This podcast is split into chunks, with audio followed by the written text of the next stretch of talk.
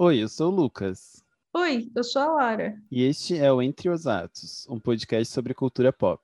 E nessa temporada do podcast, continuaremos a falar sobre a série Servant da Apple TV, agora em sua segunda temporada.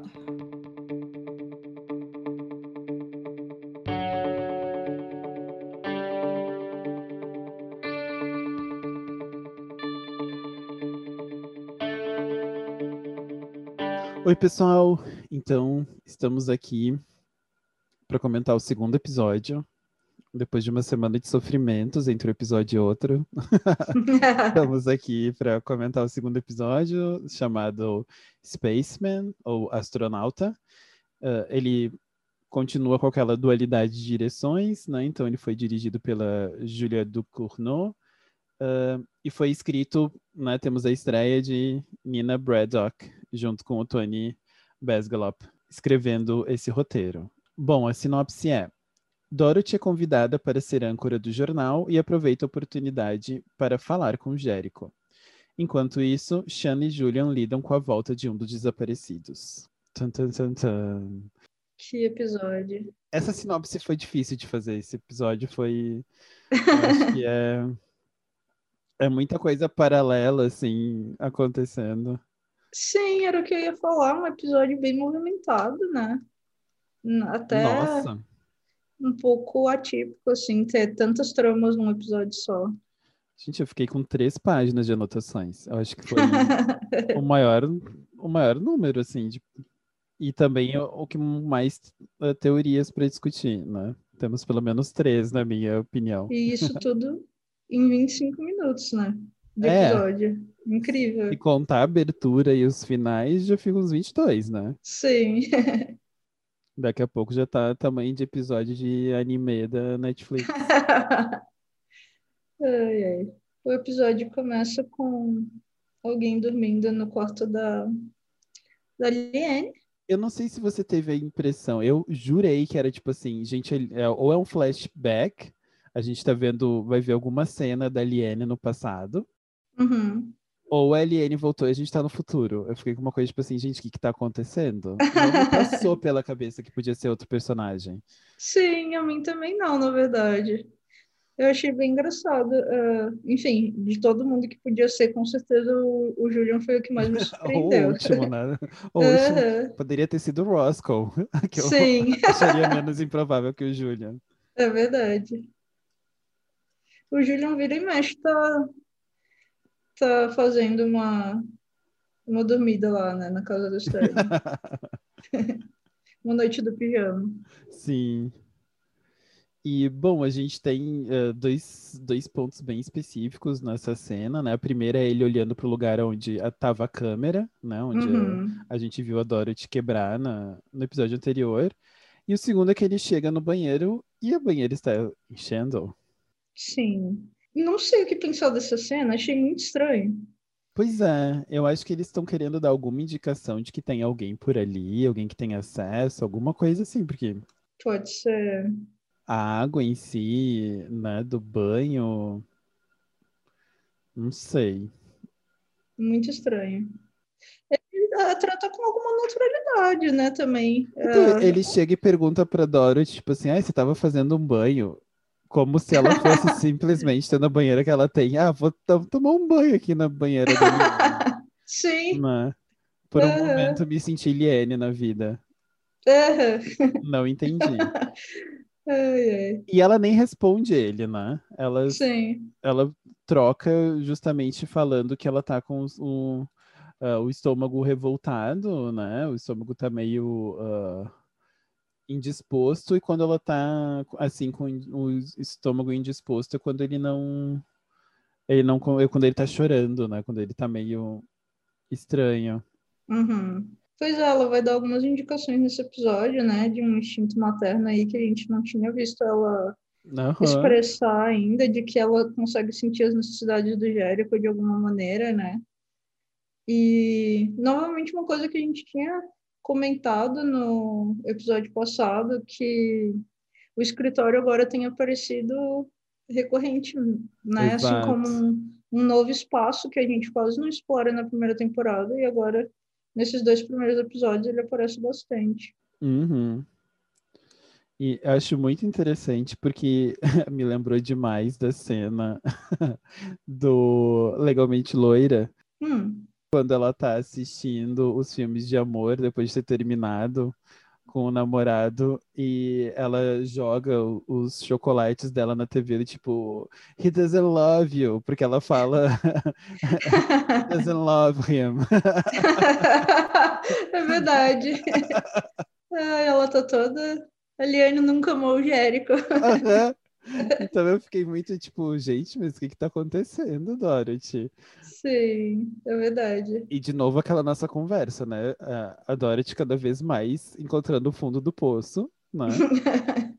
Sim, segue cavando. E eu acho incrível porque a gente tem essa noção dela conseguir continuar eh, cavando, e na cena seguinte tem essa imagem da, da escada, né? E do, ah, e do Julian descendo as escadas para encontrar ela, e a gente vê ela abraçada com ele nesse sofá de cima, né? Como Aham. ela estando nesse poço, ela estando nessa coisa cada vez mais embaixo, assim. Sim, é, esses planos, os dois planos da escada são muito, são muito bonitos, né? É, e a gente vê eles também num momento fraternal, assim, muito diferente do que a gente tinha visto até então, que claro que eles se gostavam, estavam sempre juntos, mas assim, um momento mais de, de intimidade deles. Sim. E aí a, a gente logo fica sabendo que que dá o nome do episódio, né? Que chega uma encomenda na casa e a Dorothy acha que pode ser alguma coisa a ver com os supostos eh, sequestradores. E, e é um, um traje de astronauta pro bebê. Uhum. E o Julian fala ah, que ele tinha comprado pro batismo e tal, e eles têm uma conversa eh, bem curiosa, né, de quem é que compra uma fantasia de astronauta de presente de batismo. E que ele responde, ah, eu não sabia que a gente tinha que dar a imagem de um cara morrendo, é? Em relação direta ao crucifixo. Então, Sim, eu acho muito interessante, porque é aquela coisa que a gente tinha comentado do alívio cômico que os dois têm, né? Então, quando eles ali, é cada um sim. tentando disputar quem é mais alívio cômico de quem, né? Uhum. É bem engraçado porque dá pra ver, né, que eles fo- foram criados juntos, assim, o centro de humor é bem parecido. Uhum. É, eles são irmãos que, sei lá, dá muito pra acreditar que eles realmente têm uma, Uhum, uma um tipo de relação de, proximidade. né? É. Exato. Sim, eu acho isso muito incrível, porque tem um tipo de. ah, principalmente em séries americanas, a gente tem essa noção de que cada um tem que ter uma personalidade muito distinta, né? Então Uhum. tem o nerd, tem o Joker, né? Tem, cada um tem uma personalidade muito distinta e eles não conseguem conversar entre si. Sim. E aqui a gente vê, não, essa coisa mais orgânica mesmo, né? De, ah, não, eles viveram numa mesma casa, eles têm um- uma espécie de humor parecida, têm suas Uhum. diferenças, mas eles têm as, né, as suas proximidades. E, Uhum. E que eu acho muito bem colocado, assim. E, enfim, tem uma coisa que ela lança aí, que eu acho que depois a gente vai ver quando ele volta a falar sobre essa roupa de astronauta, que ela vai chamar ele de ateu, né? Uhum. Sobre essa ideia de que ele não acredita em nada além da ciência. Uhum. E, e que depois volta, mas eu acho que é uma coisa importante, né? Porque as duas cenas vão se passar nesse espaço ali. Sim. E ele veste, né, o boneco com essa roupa. Sim. Mas como muito homem, ele simplesmente coloca do jeito que quer, né? Tipo, Sim. não coloca os bracinhos do boneco, nem arruma nada. Ah, e é muito curioso essa, essa questão da espiritualidade do Julian está voltando, né? Porque a gente tem um episódio na primeira temporada que é bem focado nisso, que acaba num momento meio de redenção dele, com ele revelando a, o destino do Jericho para Liane e, Uhum. e orando com ela, né? Sim, é, eu acho que é interessante porque, pra mim, nesse episódio, a gente vê as consequências, como você disse, a gente vê as consequências daquele, né? Uhum. Porque depois da discussão que ele tem com a Nath, ele, fala sobre o quanto essa barreira de acreditar só na ciência tá meio estranha, né? Uhum, sim. Então, ah, eu acho muito interessante, né? Como ele, talvez por ter sido o favorito da série dos, ah, das pessoas que assistiram ela, né? é um pouco fan favorite, mas ele também tá continuando desenvolvendo o personagem, né? E como a gente tinha dito antes, acho que esses episódios que são de estudo de personagem, o dele uhum. tinha um pouco essa construção, né? Sim.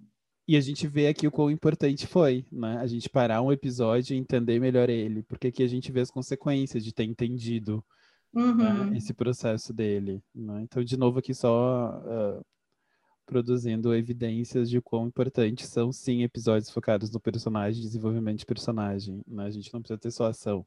Uhum, com certeza. Vai ser, enfim, para essa série, já, ele já tinha claramente deixado definido que, assim, às vezes simplesmente a gente vai parar para olhar uh, o background dessa pessoa, quais as motivações delas, os traumas, Uh, inclusive, esse é um episódio que a gente aprende muito sobre um dos personagens da primeira temporada, né? Exato. Que é justamente a cena seguinte, né? Uhum.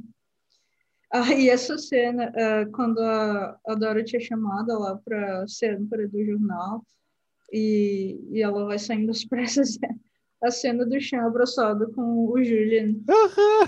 Essa cena é muito fofa e, e cômica ao mesmo tempo. Eu chipo, eu chipo, eu chipo mais do que. Ah, eu também. chipo demais. Os dois agindo naturalmente. Até porque o, o Sean é muito trophy husband, né? É, é muita noção do, do casal gay, do cara que fica em casa cozinhando e sabe tudo de culinária, e o Sim. outro que trabalha fora e não sei o quê. Então, eu chico. Uhum. E acho que estaria fazendo um serviço para Dorothy dela se livrar do Sean, né? Todo mundo está ganhando. Exato, zero perdedores. Né? Dorothy ficando com Liane, também chega. ai, ai. Imagina, Liane chega com batom, seu batom vermelho para Dorothy. Se esse for o final da série, vocês ouviram primeiro aqui essa teoria. Na verdade, a série inteira é eles descobrindo que tem, um, na verdade, umas questões não resolvidas com a sexualidade deles como a gente dizia, é, nesse episódio a gente vai aprender bastante sobre um personagem da primeira temporada, que é o Roscoe, que você já tinha colocado no, no começo, né, essa dúvida de onde está o Roscoe. Where in the world is Roscoe Santiago? e hoje nós é, tivemos a resposta para esse mistério. Tava no Apesar carro, gente. O... tava tirando Bom... uma soneca, tava lavando o cabelo.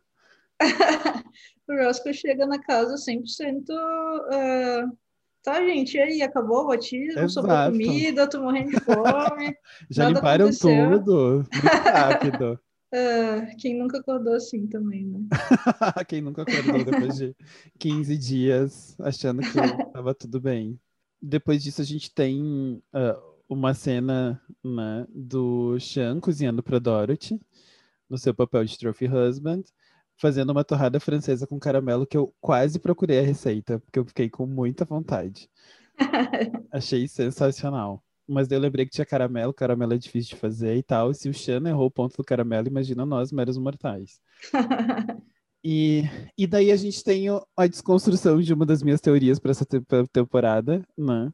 Hum. De que o Julian contou pro Xana. Exato. O plano dele eu queria também ter, uh, entrar nesse assunto que, enfim, era uma coisa que a gente ficou em dúvida, né? Se ia ter esse rompimento, já que o Sean está dando cada vez mais indícios de que ele está acreditando em algo diferente, enfim, uhum. em algum tipo de é, de mágica mesmo, né? Exato, de sobre, então, sobrenaturalidade, alguma coisa assim. Exato, a gente estava especulando que haveria desde o começo um rompimento aí nessa nessa amizade, né? Essa broderagem. Exato. Mas não foi o que aconteceu. Por enquanto, os dois continuam no complô. Não só no complô, como o Júlio sugere fazer um tipo de pedido de resgate. Uhum, sim. e daí eu amo que nós temos o um momento do Chan sendo o alívio cômico, que é. Então, quem sabe a gente não pede 20 milhões? Já que a gente nunca vai pagar mesmo. Já que é para não pagar, vamos jogar lá em cima. Eu fiquei pensando, nossa, seria um plot maravilhoso. Então, um negócio de 20 milhões para ver o que a Dorothy ia fazer para juntar 20 milhões. Né? Sim, né? nossa, sim. Eu fico. ai, é muito difícil ver assim o, o tanto que é, é, uma relação horrível dela com esses homens, porque. Nossa! É claro que eles estão tentando proteger ela, mas eles estão sempre tirando ela para completamente incapaz incapaz de lidar uhum. com a uhum. realidade, incapaz de uh, enfrentar os seus erros, sabe? E eles estão privando ela de descobrir que ela que ela pode superar essas coisas que Exato. Enfim, é muito difícil assim esse paternalismo deles é muito tóxico uh, mas também é compreensível então é uma relação muito complicada mesmo é e, e volta para aquela questão que a gente estava conversando de quanto eles tentarem ajudar ela virou agora um simplesmente manter a mentira, né? Então uhum. saiu de uma tentativa de ajuda para uma construção explícita de gaslighting, né? Uhum. É, é, explicitamente a gente vai manter essa, essa mentira e a gente vai manter porque ele sabe que não tá fazendo bem para ela, não é mais uhum. uma questão de que, né, quando, quando tinha bebê reborn, ela tava bem. Foi uma uhum. mentira pro bem dela. Agora, qual que é o bem que ela ganha achando que o filho está sequestrado, né? Que tipo de que tipo de consolo que ela tem nisso, né? É, é justamente para manter a mentira de que o bebê está vivo. Uhum. Enquanto esse bebê está vivo, realmente traz algum tipo de conforto para ela, né? Nenhum. A gente Exato. vê o episódio inteiro que ela não está confortável, até que, tanto que ela faz coisas que a gente fica, meu Deus, amiga, o oposto realmente, né? Uhum. É, é que uhum. nem aquele aquele conto curto do Caio Fernando Abreu, né? Que ah, o, o poço você cava, cava, cava, e no fundo do poço você descobre que. E é isso, a gente não descobre porque não tem fundo, né? A gente tá, a gente tá sempre cavando e a Dorothy tá aí para demonstrar que Caio Fernando Abreu é atual e que o poço realmente não tem fundo, por isso que a gente não descobre o fim dele. Né? Sim. Uh, agora você tinha dito no começo uh, do episódio que a gente tinha algumas teorias para discutir. E uma teoria que eu vi em relação a Dorothy, eu não sei muito bem o que pensar dela, é de que a Dorothy já teria acordado sim. Ah, com aquele momento da luz, né? Do Home Sweet Home. Sim. E que eu fiquei pensando que Home Sweet Home tem uma referência direta ao Mágico de Oz, né? É verdade. Eu não tinha pego, mas eu acho que a nossa referência de pensar ela como Mágico de Oz foi depois, que foi com os sapatos. Então a gente pensou isso depois da, desse momento dela, da luz na cara e do Home Sweet Home. Por isso que eu acho que a gente não ah, fez a conexão. Sim, tem toda a razão. Mas, é, enfim, é mais uma coisa que talvez seja uma referência ou não. Logo, logo nós vamos saber, mas. Bom, talvez, talvez daqui a dois anos, sabe, de todo modo. eu acho que ela estava só desassociando. Eu acho tá. que era só um Essa processo sua, mesmo sua leitura. da mente dela de desassociação. Tá. Porque não parece mudar nada nela. Se fosse alguma coisa que tivesse mudado minimamente alguma coisa do personagem, mas. Uhum. Uh, eu concordo, eu também acho que essa teoria não, não é muito forte, mas eu vi que tem algumas pessoas pirando no, na possibilidade de ela já estar acordada. Mas, por outro lado, eh, na minha cabeça, eu achei engraçadíssimo a possibilidade de eles irem finalmente confrontar ela com a verdade e ela falar: Tá, gente. Era tudo um ato. É óbvio. Estrela de cinema. Bom, tem a ver com toda a teatralidade dela, né? Uhum. então, não seria impossível. Uh, acharia ótimo se o plot fosse: vou fazer eles ficarem tão loucos quanto eles me colocarem quanto louca. Sim. Se fosse uhum. esse plot, a série tava ótima para mim também. Se for esse plot, não vou reclamar, porque eu acho ótimo. E há, inclusive, uma coisa que a gente não comentou, né? É, ela continua nossas obsessões de olhar vídeos da seita, da. É, é a cena seguinte, né? Da igreja do, dos Santos Menores e tal. E, enfim, novamente, eu amo essa, esse recurso que ele co conseguiu dar para tablets, é... né? Porque é tudo tablet, ninguém é, tem laptop tablet, nessa casa. TV, sim. Uh, mas sabe, para a gente ter acesso ao exterior sem ter que sair da casa, isso é muito legal. Uhum. E achei ótimo, porque esse vídeo que a gente vê do cara se autoflagelando no meio da, da roda, né? Uhum. Enfim, eu vi que uma galera tá confabulando coisas no Reddit sobre isso, de se seria se eles poderiam ser Quakers, né? Uh, porque uhum. os Quakers, um, um dos, uma das dos primeiros uh, estados dos Estados Unidos era uh, Pensilvânia. Pensilvânia foi, né? fundada por um Quaker. Então, e tem toda essa ideia né, de um dogmatismo, mas ao mesmo tempo uma noção libertária, de amor e tal. Uhum. Uh, não sei se fecha muito bem com o autoflagelo, a ideia uhum. dos Quakers, eu acho que não. Mas, enfim, uh, tem um pouco dessa coisa da humildade, né? E eles todos meio que vestindo como se fosse uma cena de encenação de alguma coisa como uh, uma passagem bíblica, né? Uhum. Essa, essa roupa, tipo um, um, um, tipo de. Não é vestido que se chama, né? Mas é, essa espécie de. Uh, de roupa larga por baixo. Eu não sei se tem um nome específico para essa vestimenta. Não sei também. Mas e por cima um manto, né? Uh, e todos uhum. eles com cores cinzas e tal. E no meio né, uh, esse cara é completamente nu se flagelando, então já remete à cena da, da Liane, né? A Liane também ficava nua para se flagelar. Né? Sim. Uhum. A tia May falando o quanto o processo da dor é corajoso e libertador. Né? Uhum. Né? Enquanto ele está fazendo isso no meio de todo mundo. Então, eu achei uhum. muito interessante. E isso entra para o nosso primeiro momento de teorias do Lucas, né? Hum. Essa teoria achada no, no Reddit, mas que eu já estava pensando um pouco, e quando alguém falou, eu falei, ah, é isso mesmo. que é a noção de o quanto a Liane, a Dorothy e a Tia May podem representar a deusa Tripse da Wicca, uh, também conhecida como a Hecate, né? Uhum. Uh, justamente a, a donzela mãe anciã, uhum. que representariam as três fases da vida da mulher, né? A, a donzela com a, a pureza e a busca do conhecimento, então aliene, nessa ideia da lua crescente. Então, de hum, novo, olá. a ideia da lua. Olá. Novamente, vocês ouviram primeiro aqui essa teoria. Quem está aqui é o mesmo, a lua. Segundo, a ideia da mãe, né? Então, poder, proteção e carinho maternal da Dorothy, que seria a fase da lua cheia, onde a mulher está mais no seu resplendor, no seu ocupando finalmente uma posição de poder. Uhum. E por fim, a anciã, que seria a lua minguante, representando sabedoria, conhecimento e renovação. Né, com a tia May. E aqui, de novo, eu falo sobre a ideia de renovação, linkando com o tio Jorge, a ideia do Selvage, né? Uhum, sim. Então, acho que é muito engraçado como essas coisas vão se, se é, reconcatenando. E daí remete também ao mural, porque se você olha no mural, uhum. e agora a gente conseguiu uma imagem do mural que a gente vai deixar linkada na descrição, né, para todo mundo acessar. Nós descobrimos que o mural foi produzido pelo Alex Nish. É, ele é um uh, ilustrador profissional. Ele foi convidado a fazer esse mural, então, né, quebra com aquela expectativa de que podia ser uma pintura, algum outro tipo de representação que eles pegaram. Não, ele foi produzido especificamente.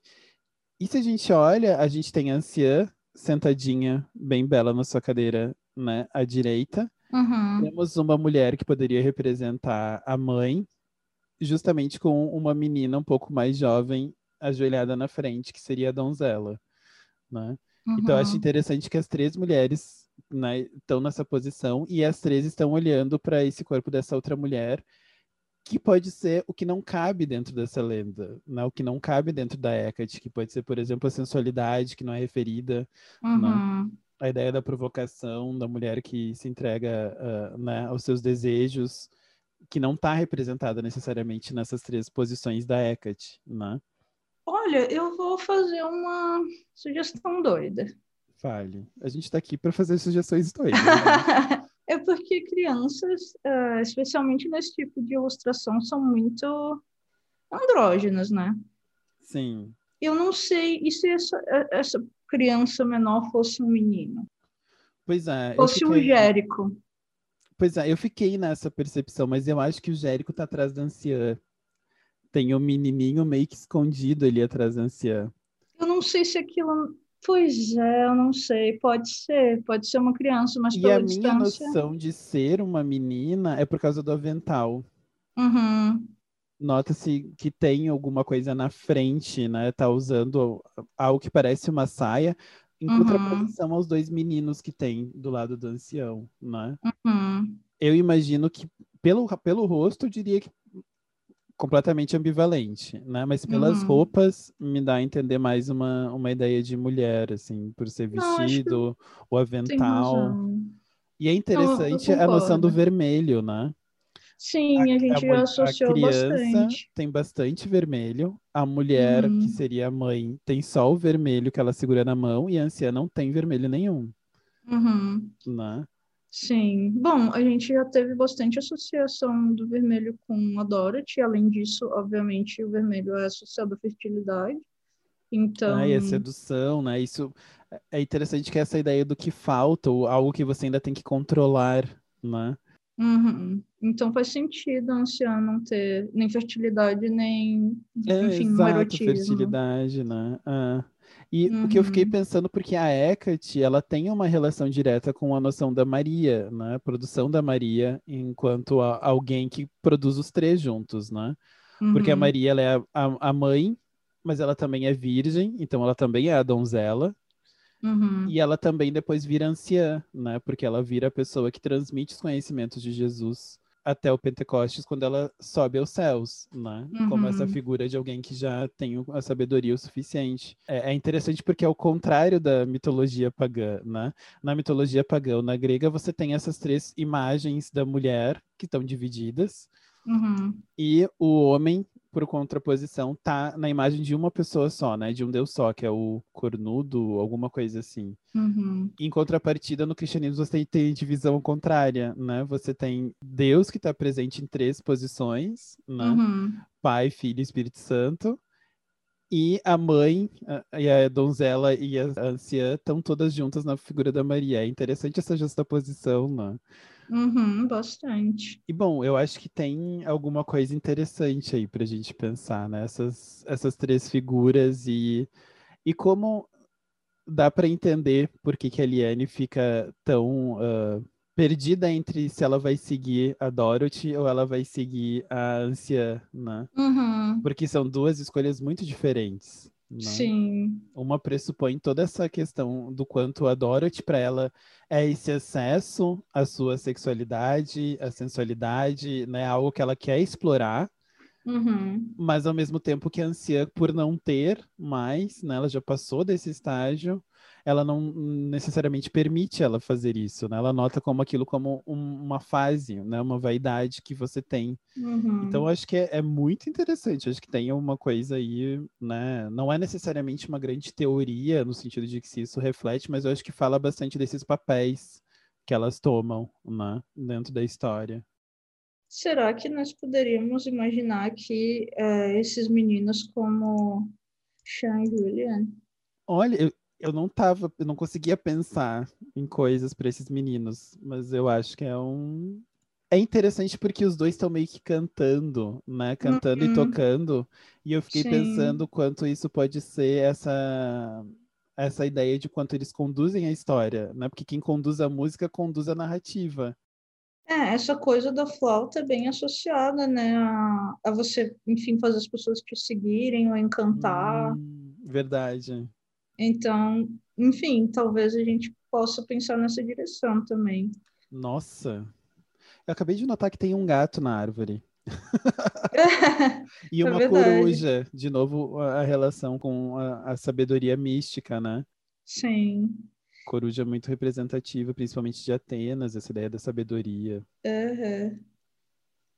Uh, bom, vamos ficar de olho aí nesse mural, que com certeza tem muita coisa representada aí. Exato. Uh, vale a pena voltar e ficar acompanhando quando, quando nós tivermos novas uh, informações. Talvez a gente consiga desvendar mais parte. Enfim, esses leões todos, uh, também estou muito curiosa para saber qual vai ser o papel deles. Pois é, não, não, não entrei dentro dessa mitologia do leão, porque eu já achei que tinha coisa suficiente nesse episódio. Sim. Vamos ver nos próximos. Né? Mas tem uma das associações que uma, o pessoal do Reddit fez foi o quanto que um, a Dorothy fala que ela é uma leoa, né? Uhum, sim, que a maternidade fez isso com ela. Exato. E daí linka as duas coisas, né? Mas a imagem do leão, a de rei da selva, não, não conheço É muito. um, um- tem uma imagem bastante cristã também, né? Porque é o leão de Judá, enfim, Hum, o leão é uma representação clássica eh, do Deus cristão, mas como ele está em bando, é muito difícil saber. pois é, e tem mais de um leão, né? O que é muito estranho. Exato. Pelo que eu vi, dá pra contar uns cinco leões e umas três leoas, mas Uhum. enfim, dá pra mudar a ordem porque é- não é muito nítida, né? A gente não consegue distinguir muito bem a juba em alguns deles. Uhum. O que é estranho, né? Porque geralmente manadas, não sei se seria manadas ou rebanhos ou como que seria o, o coletivo de, de leões, Nunca sei também. ou se é alcateia, porque é mais próximo de, de lobo, alguma coisa parecida, mas enfim. ah, é interessante porque geralmente tem só um, né? Você tem uma figura de um, de um leão masculino com várias ah, leoas. Então Olha, mais você. um... Desculpa, Lucas, pela interrupção. Eu só queria dizer que você esteve 100% certo no seu chute. E é alcateia. É alcateia, ó. Eu viu? achava que era só para lobos alcateia, mas leões também são. Leões são lobos, então. Estão na mesma família, né, de felinos. Então, ah, faz sentido. Nossa, alcateia de leões. Esse foi nosso momento educativo. Tá aí aprendizados que Servant nos trazem. Mas fechando um pouco essa discussão, junto desse momento maravilhoso, eu só queria dizer que eu amo esses enquadramentos que a Dorothy na cama com esse com essa parede maravilhosa, que é um dos meus sonhos de vida. Sim. Um papel de parede assim, verde, com flores, maravilhoso. E uma coisa que eu fiquei pensando, não significa nada, mas enfim, ah, eu acho que a única outra vez que a gente vê esse enquadramento é quando ela surta ah, Uhum. depois de, de, de ver o, o morto, né? Que Exato. ela meio que fica na cama e em choque, assim. E tem aquelas luzes, né, que a gente acha que é uma trovoada, alguma coisa parecida. Uhum, sim. Verdade. E daí ela recebe uma ligação anônima, aonde ela descobre que ela está sendo chamada para a TV. né? Uhum. Bom, depois dessa cena, nós voltamos a ver o Chan cozinhando, agora acertando o ponto do caramelo. É interessante porque quando ele fez o crocambuche, acertou rapidinho, né? Agora ficou Bom, as difícil. coisas estavam mais eh, fáceis na vida dele, né? É verdade. Mas tão mais fáceis que ele até decidiu colocar a placenta nos crocambuche, né? E bom, e alguém bate na porta e eu queria dizer que é mais uma adição para os nossos momentos de Shan pegando coisas que não são uma faca para se proteger. Sim. Que é muito engraçado, né? Uhum. Sempre que acontece qualquer coisa e ele tá numa cozinha mais equipada da América inteira, ele me pega um garfo trinchante. Sim, eu procurei como é que é o nome desse negócio, porque eu não sabia como é que era o nome desse garfinho aí que a gente usa para cortar carne. E quem aparece na porta senão ele mesmo, né? Roscoe. É. Como a, a Lara já tinha comentado, chegando tipo, e aí, tem comida da festa? Tô com fome, nossa, limparam tudo, o que que tá acontecendo? E o Chan com a sua cara de, oi? Ai, ai. Claramente julgando ele querer ter comida de cinco dias atrás, né? Sim. E é engraçado quando ele começa a comer, né? E ele não consegue entender por que ele tá tão com tanta fome, né? Aham. É muito engraçado. Gente, larica bate às vezes, é. Não mais sobre efeito de drogas, né? Como o vai- Sim. Ah, é, a gente vai descobrir. Ah, esse é um dos episódios mais, eu acho, dark, assim, mais eh, sombrios até agora, mas também é um dos episódios mais engraçados. É, Então, eu achei muito, muito curioso. eles têm essa dinâmica, né, de fazer um contraponto para Uhum. demonstrar. Eu acho que o horror ele não precisa estar separado, né? Não precisa ser essa construção de uma tensão eterna, né? Uhum. E eu fiquei pensando muito na como é que é o nome da comediante australiana? Ah, Nanette é, Nanette é o nome do show, e a né? Hannah Gatsby. Sim, isso, isso. que ela fala sobre isso, né? Sobre o quanto quando você tem uma piada, você precisa de uma atenção para depois você dissolver, né? Ah, sim, sim. O horror é, na verdade, você não dissolve a tensão, né? Você só uhum. aumenta ela ao ponto uhum. de você se assustar, né? O, o fim da tensão é o susto, né? Uhum. E, então é interessante que eles usem o humor junto com o horror, né? Porque eu acho que os dois têm essa noção de você tem que construir uma tensão para depois ter efeitos diferentes, né? Uhum. Mas é, é eu achei sensacional. Uh, mas uh, eu estava pensando também que o, o humor é muito causado pelo absurdo, né? Uhum. E, e o horror também tem muito a ver com o absurdo. Então, na verdade, tem uma proximidade quase natural dessa, dessas duas coisas, né? Exato, verdade. Não tinha pensado por esse lado, mas sim, né? E aí eles chamam mais uma vez a nossa. Enfim, é difícil entender por que, que a Nathalie está sempre sendo chamada para esses rolês. já que as credenciais de terapia dela são um pouco duvidosas, para dizer o mínimo, mas quando eles estão ali falando com o Roscoe, se dão, dão conta que ele não está entendendo. Bom, eles ainda não sabem se ele está fingindo, né? Uh, ou se ele realmente não sabe o que aconteceu. Essa construção da cena, em termos de enquadramento, é sensacional, né? Porque no começo depois deles se livrarem da Dorothy, né? E ter aquela cena maravilhosa que nós tipamos do, do Julian com o Sean. Sim. Eles estão no porão, né? Porque o, o Sean, pra esconder o Roscoe, simplesmente taca ele no porão pra Dorothy não ver. E tem uma divisão, a gente vê a escada no meio, o Roscoe de um lado, sentado comendo, e o Julian e o Sean do outro lado da escada. Né? Uhum. Como, demonstrando como eles estão em momentos diferentes, né? Tipo, real, vendo a realidade de forma diferente. Uhum. E no momento que eles conseguem colocar, né, dizer pro, pro Roscoe, não, hoje é sexta, olha pro seu celular, ele nota, gente, realmente é sexta, o que, que aconteceu? Eles se aproximam, eles atravessam a escada, né? Uhum. E fica uhum. todo mundo no mesmo enquadramento. Então, de novo, é aquela noção que a gente já estava falando, né, de você usar essas dinâmicas da, da câmera para mostrar essas aproximações, esses distanciamentos dos próprios personagens e da situação, uhum. né? Isso é incrível. E a gente descobre também é, que o Roscoe tem família, que ele não é só um personagem perdido. Eu achei muito fofo quando ele descobre que é sexta-feira e ele, meu Deus, minha mulher e minha filha devem estar muito preocupadas. Aham. Uhum. É muito engraçado enfim, é, eu acho uh, muito incrível né, dessa aproximação quando ele nota e é verdade o que ele está falando, mas ao mesmo tempo o quanto que quando ele fala da Tia May também dá um, um clique neles, né? Uhum. Quando ele fala dessa mulher que tá meio desesperada, eles não é verdade, olha aí, ó, uhum. né? tá tudo conectado. Uh, antes da gente falar da Natalie, você uh, fala um pouquinho da cena do celular.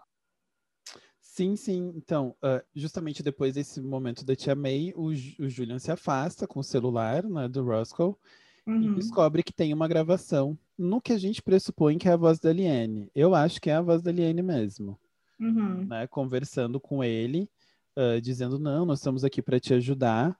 E o Roscoe completamente chorando e pedindo uh, para eles pararem né? Uhum. E o Roscoe meio que não, não entende, né? Chega e fala, gente, mas era minha voz, o que que tá acontecendo? Uhum.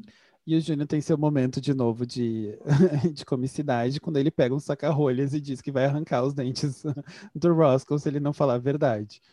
Então, de novo, mais uma aqui para as pessoas não saberem a utilidade das coisas ou o que, que as coisas podem fazer, porque arrancar um dente com saca-rolhas, eu imagino que qual que é, como que vai ser esse procedimento, né?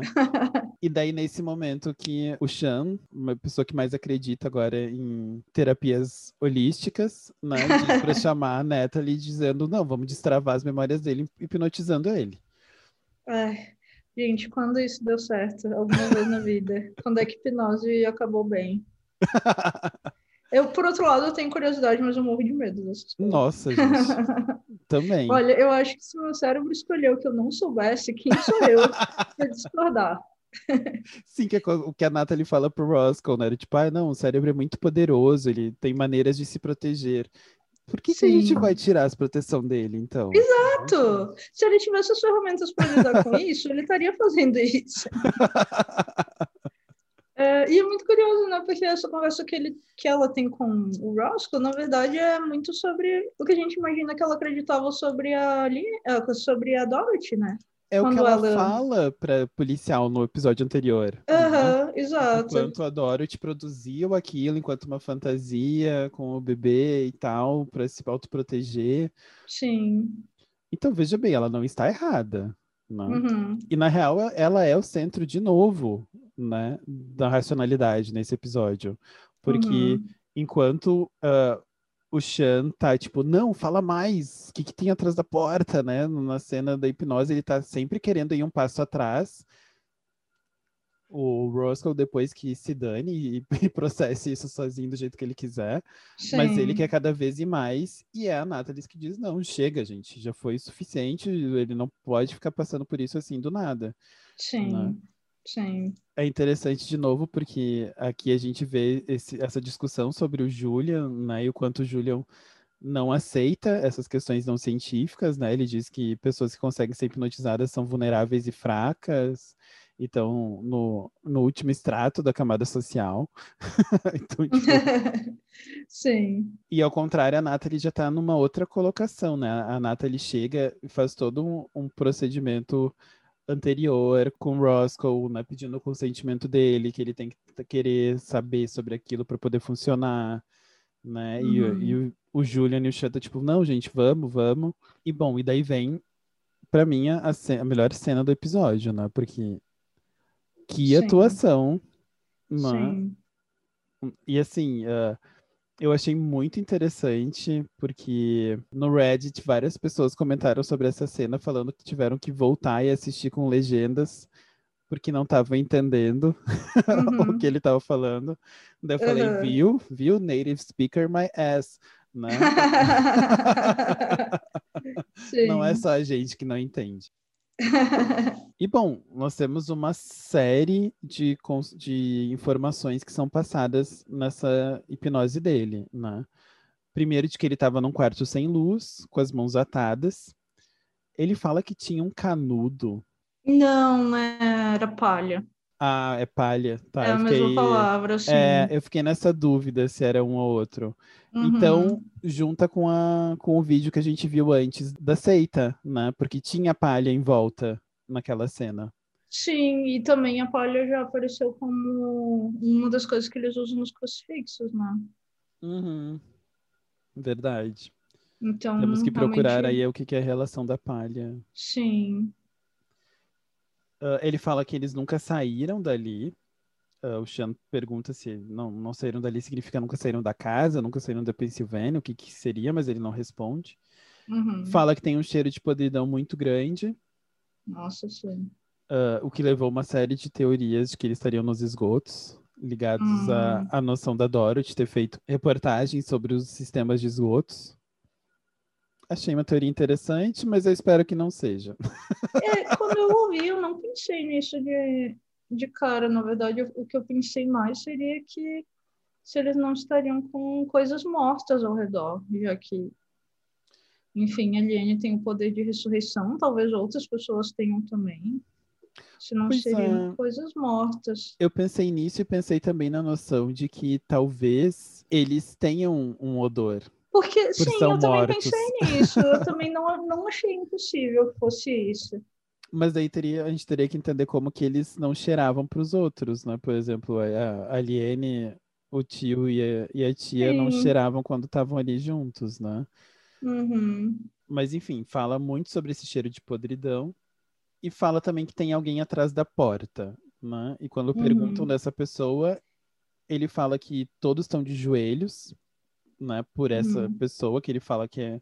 Ele fala usando o masculino, então acho que é uma, uma informação importante. Se no inglês eles optaram, né, por colocar gênero. Fala que eles estão sangrando e que a mão desse cara é um gancho. Uhum.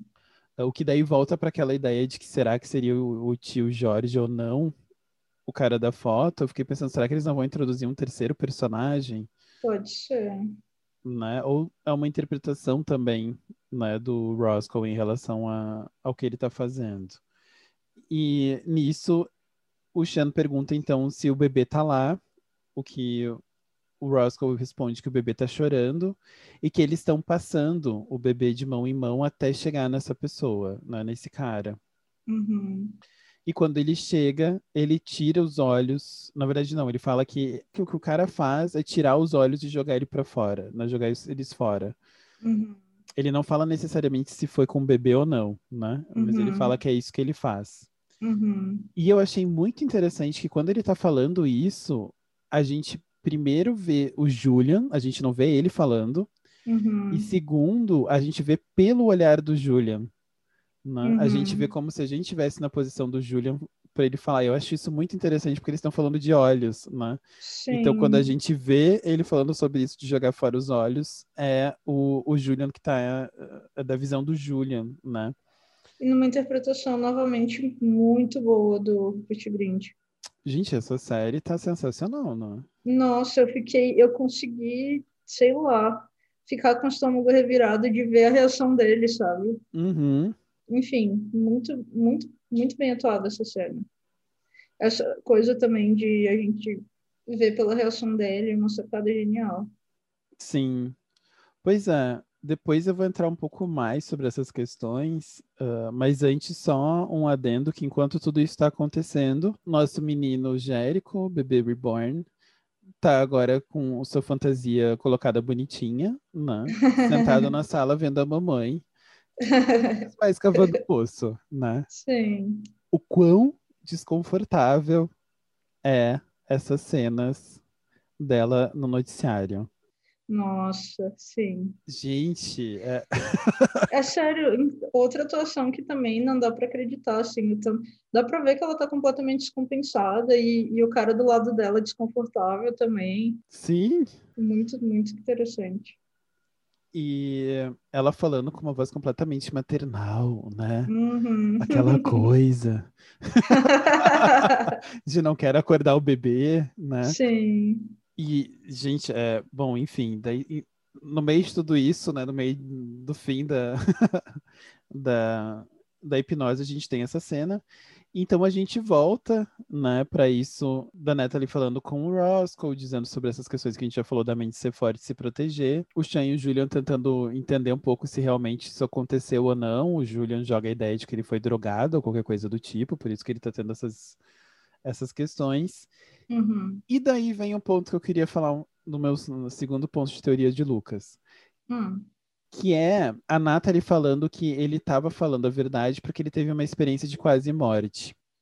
Uhum. E bom, ah, isso vem para uma outra teoria maior que nós temos dentro do Reddit.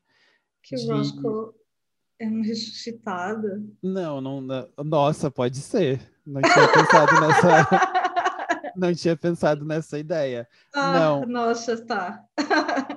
teoria que eu queria falar é de o quanto talvez as pessoas que são ressuscitáveis são as pessoas que estão no limbo. Nessa Hum. experiência de quase morte, porque o limbo é um pouco essa experiência de quase, né? Você tá nem no céu nem na terra, você tá naquele lugar. Hum, E o Jérico era não uma criança batizado. não batizada. Entendi. Tem muita gente fazendo teorias sobre o limbo, de que poderia, né, que no caso de que todo mundo morreu e eles estariam no limbo, acho que já é um pouco too much você imaginar que o limbo seria Pensilvânia. Uma Pensilvânia que tem TV tem todas as coisas, acho que é um pouco ah, desilusão, assim, demais. Mas quando ela falou sobre essa ideia de quase morte, eu fiquei pensando sobre isso, né? O, a ideia de quase morte com o limbo e com o Jérico pode ter voltado por causa disso, ele não tinha sido batizado. E eu fiquei pensando em um quanto nessas religiões, né, não necessariamente do cristianismo ah, ortodoxo católico, você tem um processo de batizado de novo, né? Ou um batizado mais tardio. Você não batiza necessariamente as crianças pequenas, né? Nesse, Uhum. nesse sentido. Então, quanto, por exemplo, a Aliene pode ter morrido também não tendo sido batizada. Sim. Uhum. Enfim, eu achei muito interessante essa ideia de o quanto o limbo pode significar uma possibilidade dessas pessoas serem trazidas de, no de novo. Interessante. Fica ainda um pouco aberta essa noção. Será que Roscoe foi ressuscitado? Olha, não tinha pensado nisso até você começar a falar, mas Essa teoria aí... do limbo faz muito sentido. Enfim, mas também não é improvável que ele seja um retornado. Pode ser que isso que a gente estava vendo, dessa ideia de essas pessoas sangrando e tudo mais, seja, na verdade, ele no limbo. Uhum. E ele é justamente dizendo, não, a gente está aqui para te salvar, a gente está aqui para te ajudar, né? Num sentido de trazendo ele de volta. Não sei. Fica aí também um pouco. E a ideia de podridão, nossa, gente, quanto mais eu penso, mais eu, Mas se convence, né? mais eu me convenço. De ser um lugar escuro. Todas as explicações do limbo em religiões espíritas falam sobre isso, né? De ser um lugar Sim. escuro, ser um lugar Uhum. que fede, né? Essa coisa de do não acreditar, enfim. Uhum.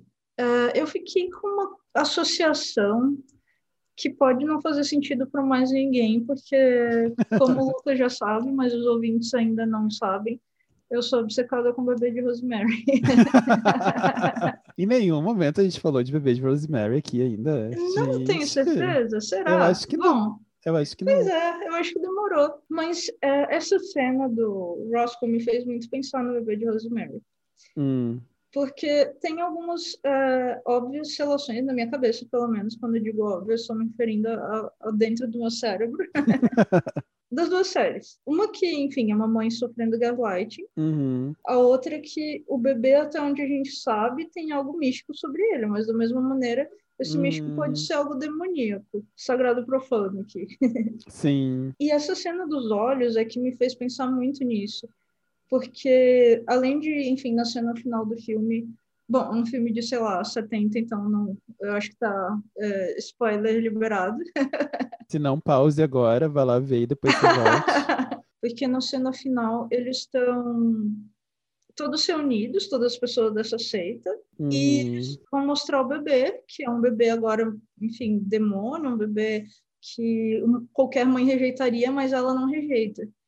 E quando ela vê, uma coisa que ela fica meio assustada é que o bebê é igual um bebê humano, exceto pelos olhos, que os, os olhos são de demônio. hum, Ah, então, eu me lembrei imediatamente dessa coisa, se vai ter alguma coisa com os olhos dele realmente, sabe? Se os olhos vão dar algum indicativo do que está acontecendo uhum, uhum. com, com ele, de, enfim, eu acho que uma coisa aí que, com certeza, alguma, enfim, a gente está falando aqui de pessoas que estão fazendo terror e uma delas que é um mestre do gênero. Então, óbvio que essa referência está na cabeça deles, assim, Sim, o filme, pelo sim. menos. Então, eu acho que, além do Mágico de Oz, esse é um filme que a gente tem que prestar atenção ah, em possíveis paralelos. Sim, eu tenho que rever, aliás, falando nisso. Junto disso, a gente volta, então, né? Passado essas questões, a, gente volta a ver a Dorothy falando sobre uma reportagem. E aqui é muito interessante, porque ela tá falando de um corpo que foi encontrado, mas que ninguém sabe identificar e que ficou duas semanas apodrecendo. Uhum.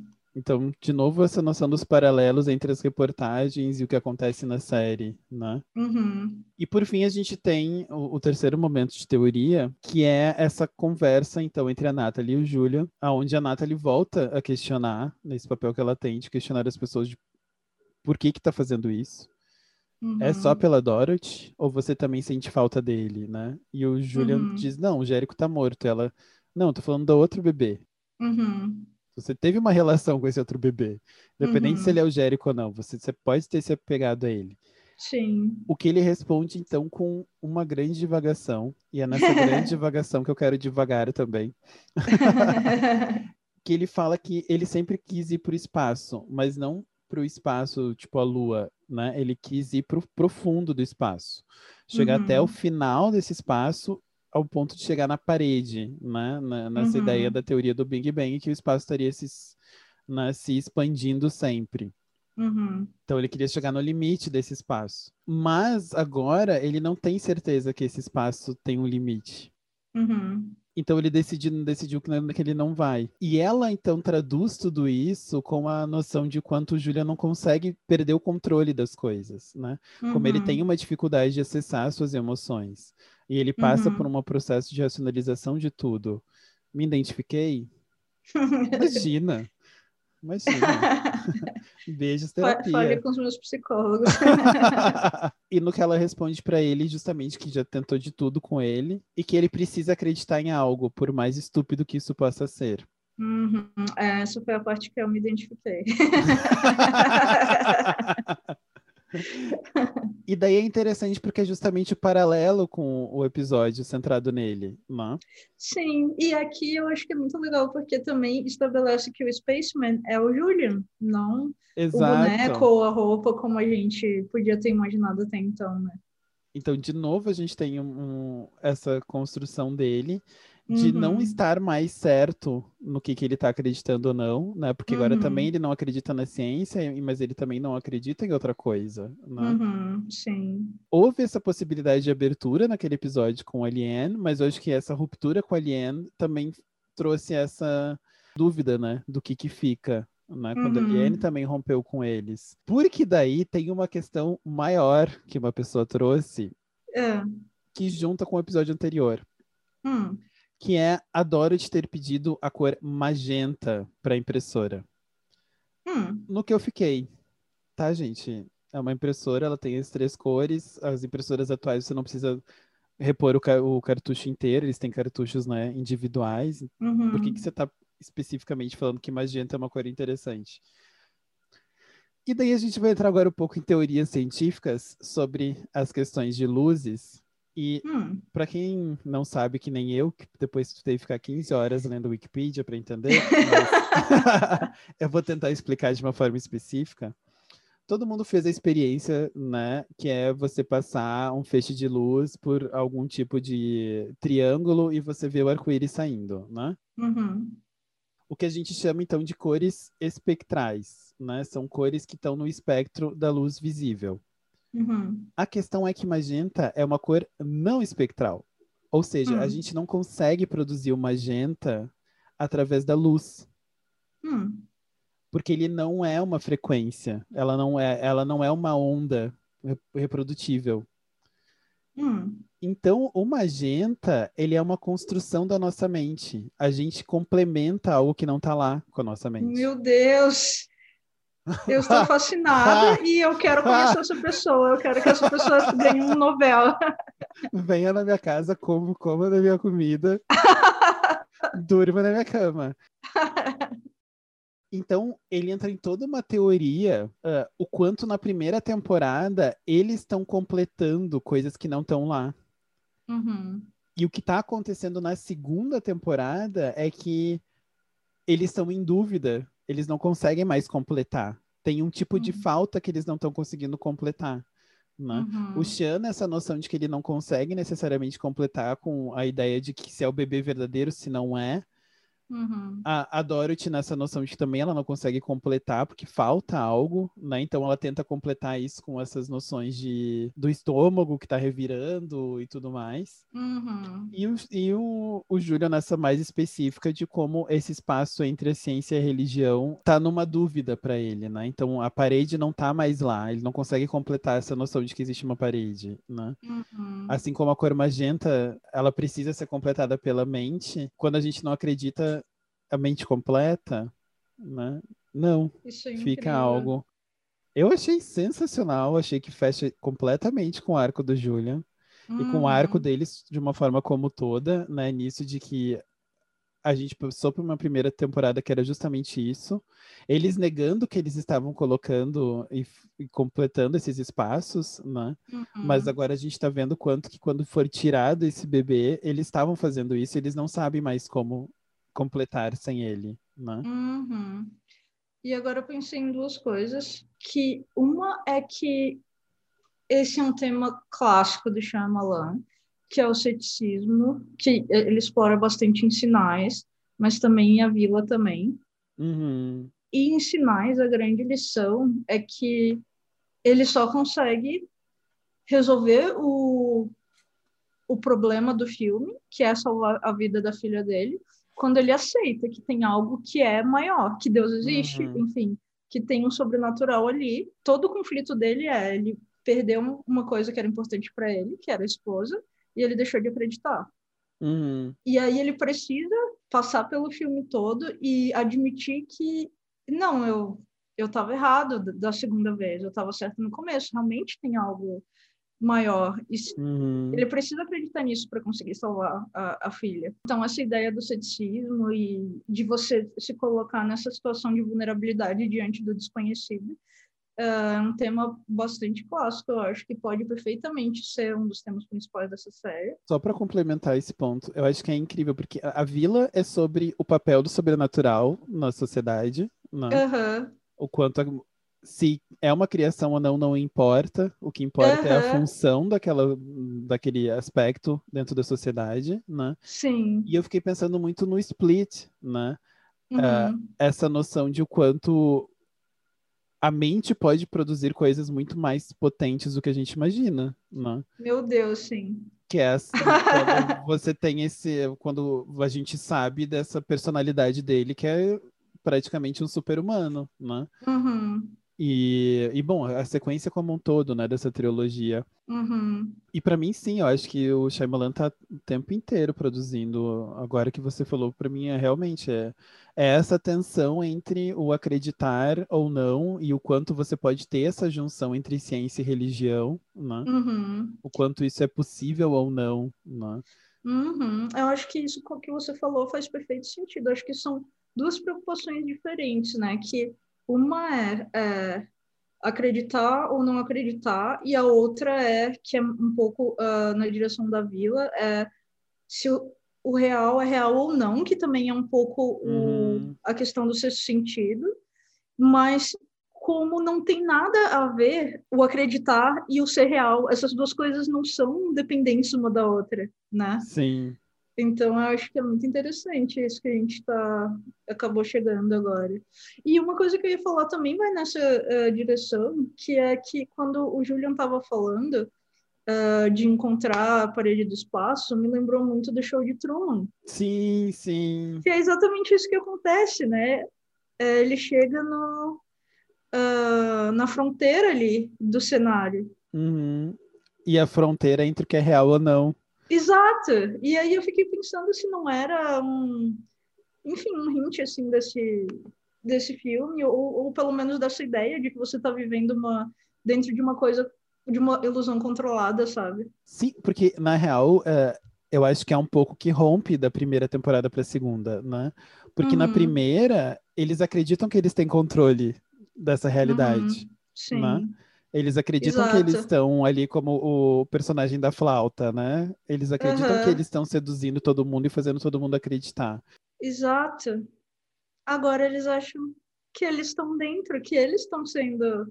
Quer dizer, eles estão começando a se.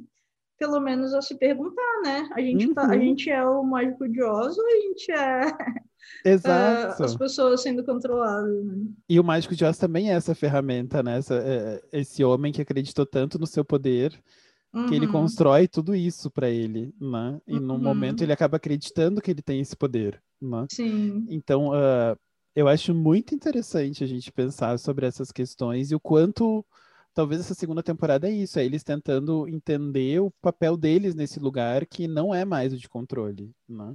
Sim. Era talvez de controle até o começo da temporada né, uhum. anterior. Quanto mais tem essa personagem da Liane, mais isso vai saindo desse controle, né? Uhum. E mais a gente fica dentro desse aspecto, né? Será que ciência e religião são duas coisas paradoxais, né? Que não uhum. se fecham? Uhum. Ou se a gente pode acreditar nas duas juntas, ou o que, que significa acreditar, no final das contas. É porque eu acho que é isso que a gente fala quando a gente diz que não vai ter a parede ou vai ter a parede. Né? Uhum. Ter ou não ter a parede modifica a real.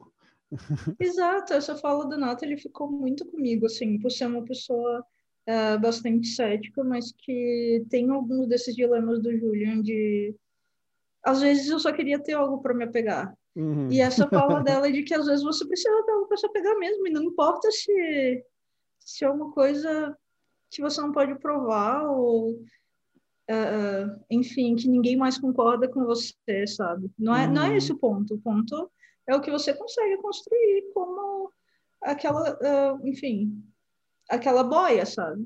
Se uhum. você acredita na boia, é tudo que você precisa. Você não precisa que as outras pessoas concordem com você. Exato. E é interessante porque a Dorothy faz isso daí, né? A Dorothy uhum. justamente em, em, oposição a ele. Uhum. Porque a uhum. Dorothy, ela precisava acreditar naquela boia, que era o bebê. Uhum. Isso salvou ela momentaneamente. Sim. Né? Uhum. Então, eu acho que é, é, é, muito interessante. Eu acho que esse episódio traz muita coisa e eu acho que cada vez mais a gente vai ter. Já estou prevendo episódio de três horas da gente. que na verdade é um episódio que foi dois minutos. Eles só lançaram assim no prévio. mas se continuar nesse ritmo, né? A gente vai ter muito o que discutir mesmo. E, bom, no fim a gente tem a, a, um pouco as resoluções desse episódio, né? O Sean agradecendo o, o Roscoe por ter passado por tudo isso. Uhum. Eles conversando um pouco de qual que vai ser a desculpa do Roscoe para a família, ele achando a chave num bolso que ele nunca usa. e ele dizendo que espera que o, o Jérico não esteja morto. Uhum. E é, é, interessante porque a gente tem várias cenas que são esses planos contínuos, né? Essa é uma das que são esse plano contínuo que sai dessa despedida justamente para a TV, onde a Dorothy está utilizando o tempo final dela, do dela não, né? Ela rouba o tempo final. Sim. do noticiário, mas que nota que foi programado, né? Porque as pessoas já têm a foto da Aliene para botar na tela, então não foi simplesmente, ah, vou ter essa ideia agora aqui. Pois é, né? Eu achei isso bem curioso também. É, não, ela já foi com essa intenção. Uhum. E então ela fala, né, desse, dessa causa, que é muito, uma causa muito nobre para ela, que é o desaparecimento de crianças e adolescentes, e ela fala então do desaparecimento da Liane. E eu acho muito interessante que ela termina dizendo, por favor, venha para casa. Né? Porque de novo remete ao, ao Oz, no Mágico uhum. de Oz, de novo remete essa noção, né, do é, o que eu, tudo que eu quero é voltar para casa, né? Toda essa, essa ideia. Uhum. Termina então quando ela, ela chegando em casa e tentando lavar o, o, o caramelo da panela. Uh, achei ótimo, porque o Chan ensina como que se tira caramelo de panela, era uma coisa que eu já tinha pensado em procurar na internet. Não sei se vocês cozinham com açúcar, mas uma das piores coisas que tem é quando o açúcar petrifica, né, depois de, uh, de ser aquecido. Sim. E é deixar, um, botar uma água e deixar ferver. E é muito interessante que enquanto eles estão vendo aquela água ferver, né, e o caramelo se dissolver novamente, eles conversam sobre ela, né, ela dizendo, ah, eu acho que eles nunca mais vão me chamar, né? E o Chan faz uma cara de que nada, você só fez o que qualquer mãe faria, né? Então, de uhum. novo, aquela ideia de que ela tá cavando o buraco e o Chan tá ali de novo, vamos, isso! Mais uma colherada, vamos! Sim. E ela diz, ah, não, meu estômago tá bem melhor, então acho que ele assistiu, acho que agora ele tá dormindo. Uhum. E ele fala, não, com certeza, ele tá, ele tá super bem. e eles se abraçam e ficam vendo a água ferver, né? Eu acho interessantíssimo para tudo isso que a gente estava falando, né? De quanto os dois estão acreditando na ideia do Jérico. Né? Sim. Não é mais um, uma fabricação. Uhum. E por fim, a gente tem a cena que termina, e eu acho que é interessante porque é pela primeira vez que a gente vê a Dorothy tomando banho de chuveiro. A outra vez que a gente viu ela no banho de chuveiro foi quando ela estava quando ela recebe o Jérico. Né? Exato. Né? Uhum. O Jérico não, o... o Baby Reborn. Ah, sim. O Jérico Doll. É, o Jérico Doll. Nesse meio tempo dela ali no, no chuveiro, o Shano recebe uma ligação anônima, que é quem quem mesmo, uma Ela outra personagem mesmo. que não apareceu nesse episódio, estamos sentindo sua falta. Eliane, por favor, volte. Se você viu essa mulher, por favor, mande ela entrar em contato conosco. Mande ela atuar, ela está sendo paga por alguma coisa, que não é só aparecer em duas mensagenzinhas. que é a Eliane perguntando por que, que a Dorothy está procurando ela. Uhum. Nesse meio tempo, a gente vê Dorothy com o chuveiro falhando. Eu acho uhum. que tá aí também um dos, uma, um, uma das top 10 coisas que eu não quero, que tenho medo que aconteça comigo. Falta água quando tá tomando banho. É um pesadelo que eu achei que não acontecia com a gente, Rica, mas a gente viu hoje que acontece. Gente, assim. olha. todos nós, não, não importa o quanto de privilégio nós tenhamos, a água falta uma voz na vida. Mas, ao mesmo tempo que a água falta, a gente vê a água saindo pelas rachaduras do, do porão. Que era uma, uma coisa que apareceu também na primeira temporada, sem nenhuma explicação, sem nenhum segmento, né? E aí a gente vê essa coisa voltando agora. Tem uma analogia, né? Eu lembro que tem uma coisa no inglês que é isso de. Uh, você tem que cuidar da sua casa, se os canos estão bem limpos, ou se o cano está funcionando, porque senão a casa não funciona. Eu vou procurar melhor isso para o próximo Uhum. episódio, mas tem um, um tipo de ditado popular, Uhum. que é alguma coisa de clean pipes e não sei o quê.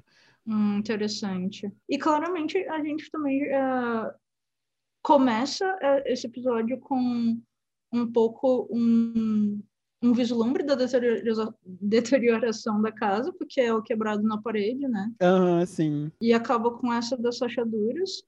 Ah, então eu acho que também eh, já tinha tido indício de que essa temporada ia ser muito sobre ah, a casa estar apodrecendo de alguma maneira. Uhum. Com a saída do Jérico, não. É, eu acho Da que vamos ficar de olho. E bom, é muito interessante porque além de dela perguntar por que, que ela tá me procurando, a Liane pergunta por que, que ele não contou Uhum, ainda pra Dorothy o que ela fez. Sim. né? Então volta pra essa noção de que a Liane tá pé da vida com a Dorothy, Uhum. né? E com o que ela fez.